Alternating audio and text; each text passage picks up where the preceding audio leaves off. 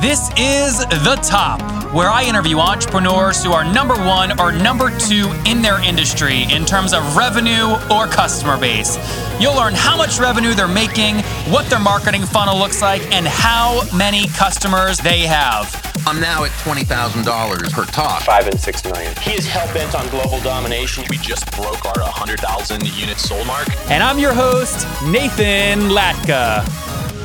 Okay, Top Tribe, this week's winner of the 100 bucks is Dustin Goodwin. He's in the HR industry, specifically in the software as a service space, looking to increase his revenue. So, congratulations, Dustin. For your guys' chance to win 100 bucks every Monday on the show to build your idea, simply subscribe to the podcast on iTunes now and then text the word Nathan to 33444. Again, text the word Nathan to 33444.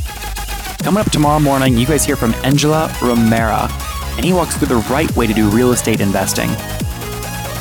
Okay, Top Tribe, good morning. I've got my coffee, and you're really going to love our guest today. His name is Jared Fuller. He is a recovering CEO. I love that. Hustler and trouble maker, along with a three time entrepreneur obsessed with sales, marketing, and SaaS. That's software as a service. Jared is currently VP of partnerships at PandaDoc. You can catch his tweets at Fuller Freedom on Twitter. Jared, are you ready to take us to the top? Let's do it. Very cool. So, first off, how did we, how, I forget, how did we get connected?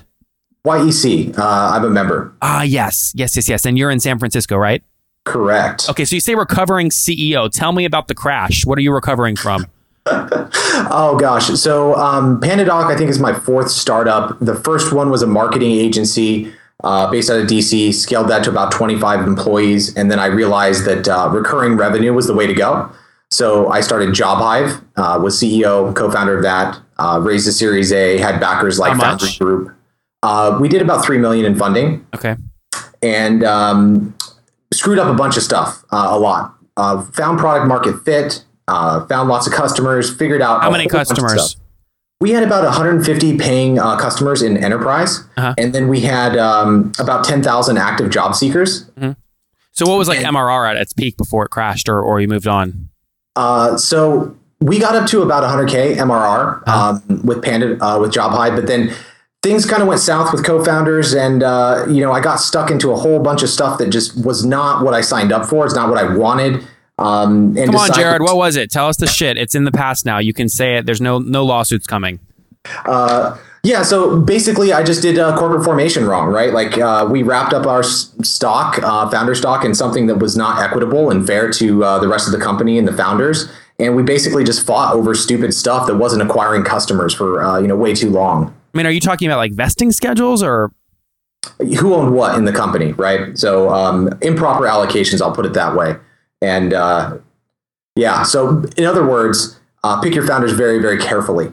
Okay. So so is the advice you're giving when you guys have the initial conversation about equity, make sure the equity accurately reflects what each founder is going to be contributing to the business?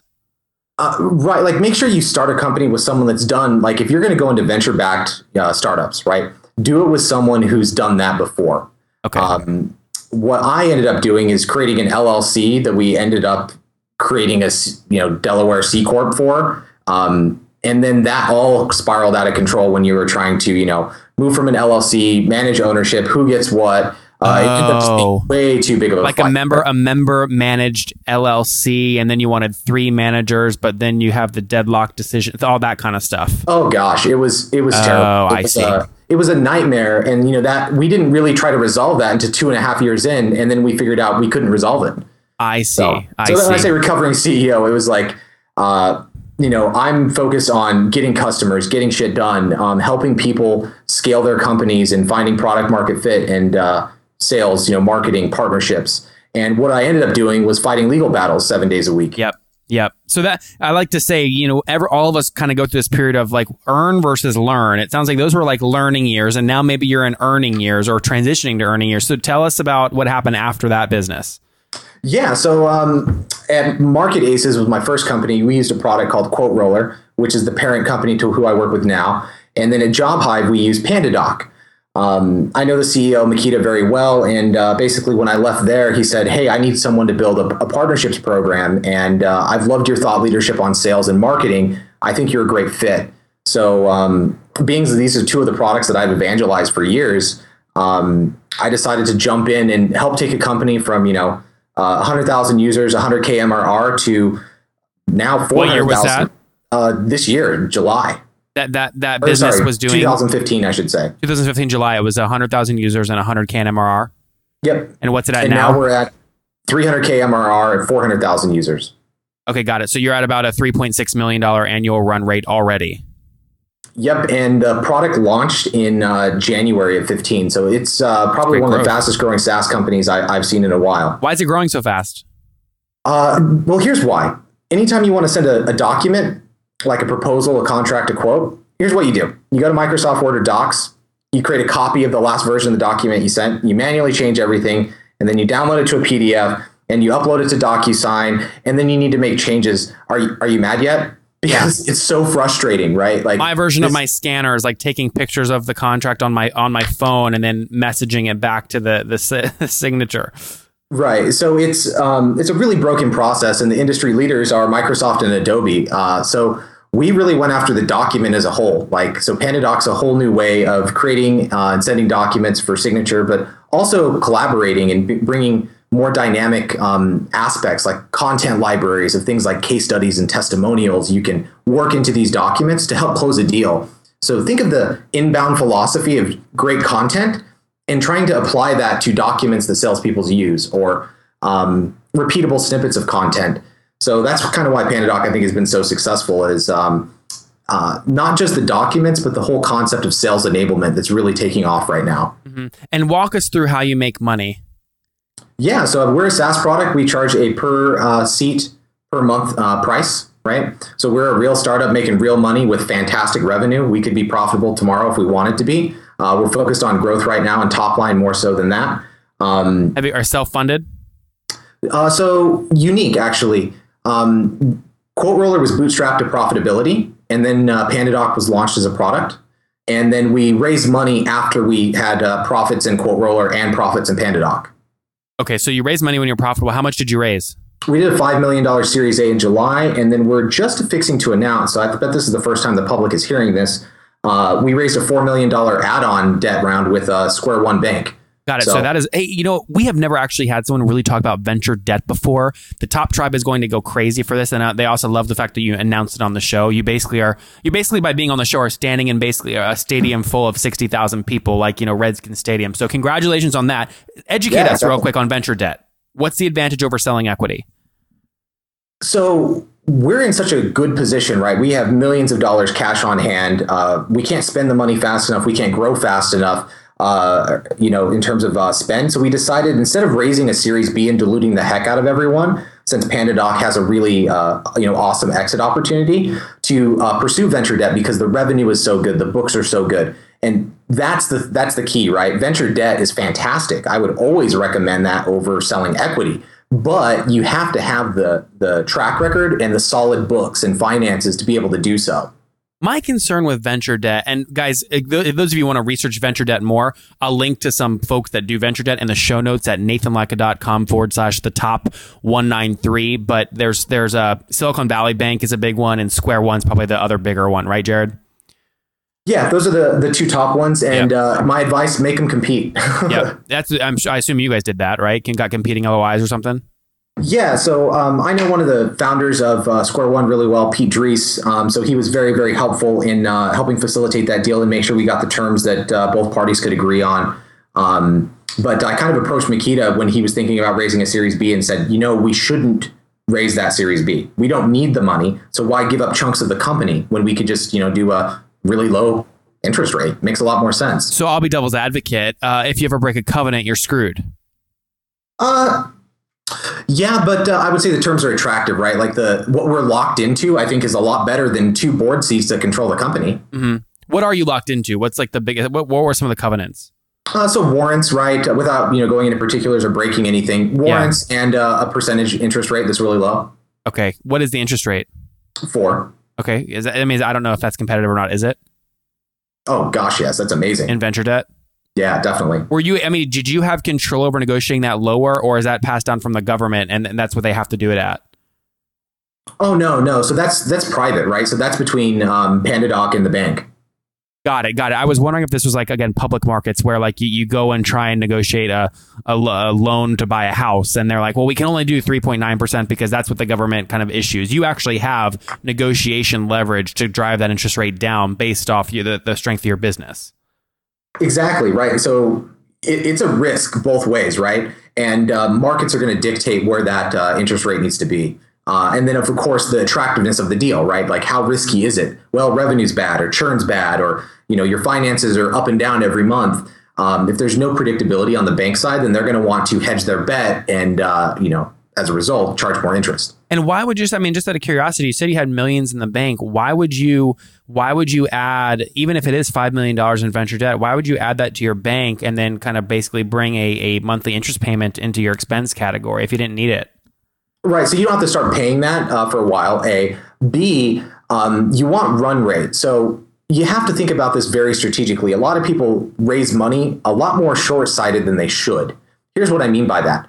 We're thinking about PandaDoc very strategically. Where do we want to be to actually bring in either uh, an acquisition partner or a big Series B? And we could have raised a Series B with, you know, about five million um, in ARR, or right we could use that capital to scale to 12 15 million in arr right and then raise it that valuation um, or at that point, we're probably pretty attractive for an acquisition. So what it did for us is it gave us a lot more options. It expanded our horizons. We get to think about PandaDoc two, three years out as opposed to PandaDoc one year out. Yep. Yep. Okay. Again, give me some other stats. How big is the team? How many team members?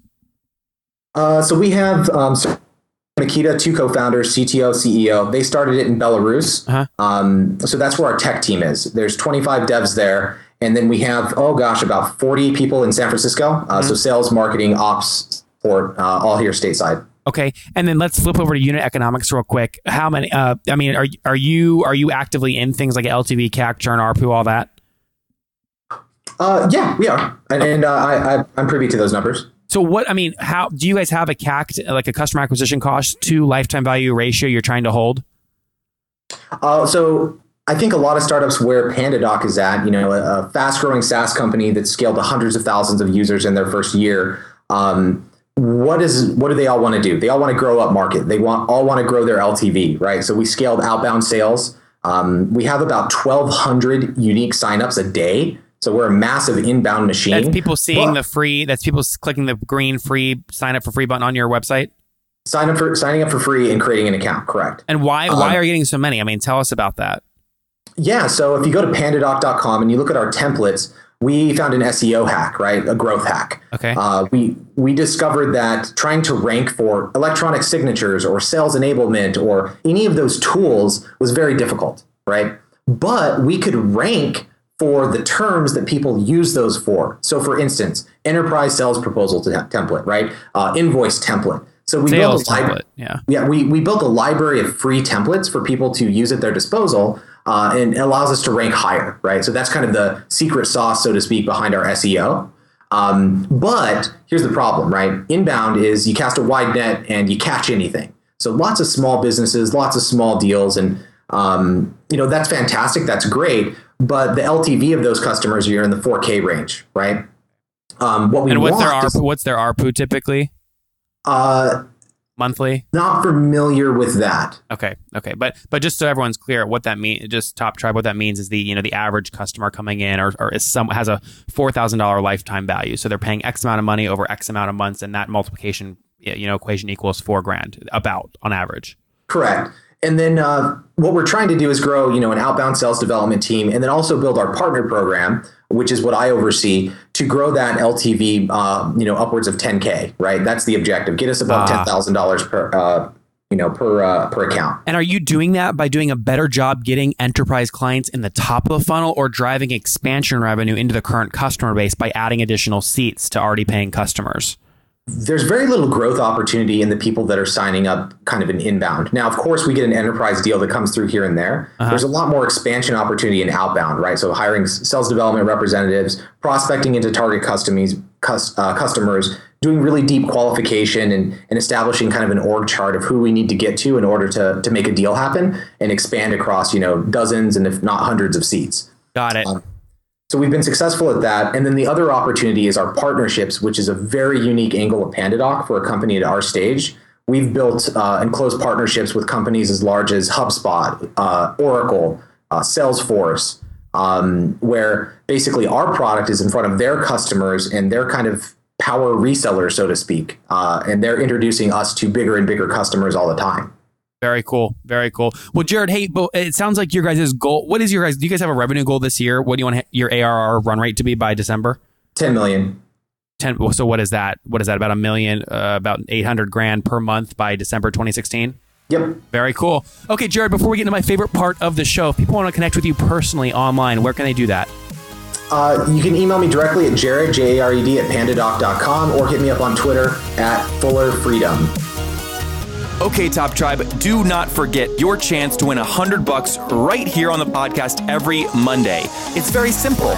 You just subscribe to the show on iTunes, and then once you've done that, text me to prove that you've done it. My number is 703 431 2709. Subscribe now and text me to enter 703 431 2709. Okay, Top Tribe, many of you have asked me, how do I get my site going so fast and so cheaply? Well, I use HostGator. Specifically, they've got 4,500 templates, they've got a free e commerce plugin, and quite frankly, I blow the heck out of their support. 24 7 support, which I love. It's ideal for WordPress. Okay, they've got a free website builder. All right, now I worked out a great deal for you guys that you can grab right now and jump in at hostgator.com forward slash Nathan. Okay, top tribe, there you have it. Jared, we're about to get into my favorite part of the show. Do you know what's next? Uh, let's hear it. Come on, man. That's such a good. See, that's that's such a great enterprise dev answer. You're like, I have no idea what's next, but I'm gonna give a political response and see what happens. it's, ti- it's, ti- it's time for the famous five. Number one, what's your favorite business book?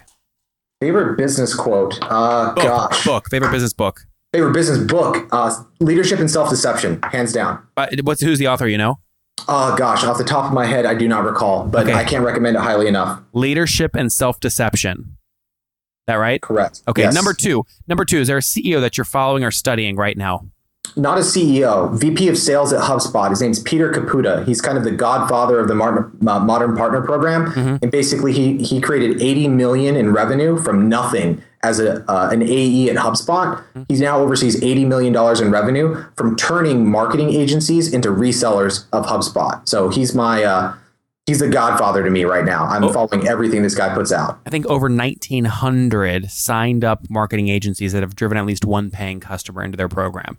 Correct. So Unbelievable. Pete, Pete uh, is actually an advisor to me, and I, I have a weekly phone call with him, and uh, it, he's just brilliant. Um, he thinks he thinks about business and startups and, and growing them in a completely different way. Uh, Well, I'm gonna I'll, I'll, hey, look if you speak so highly of him. I'm, I'm gonna hustle like heck and I'll get him on the show. Number number three, Jared. Is there a favorite online tool you have, like Evernote?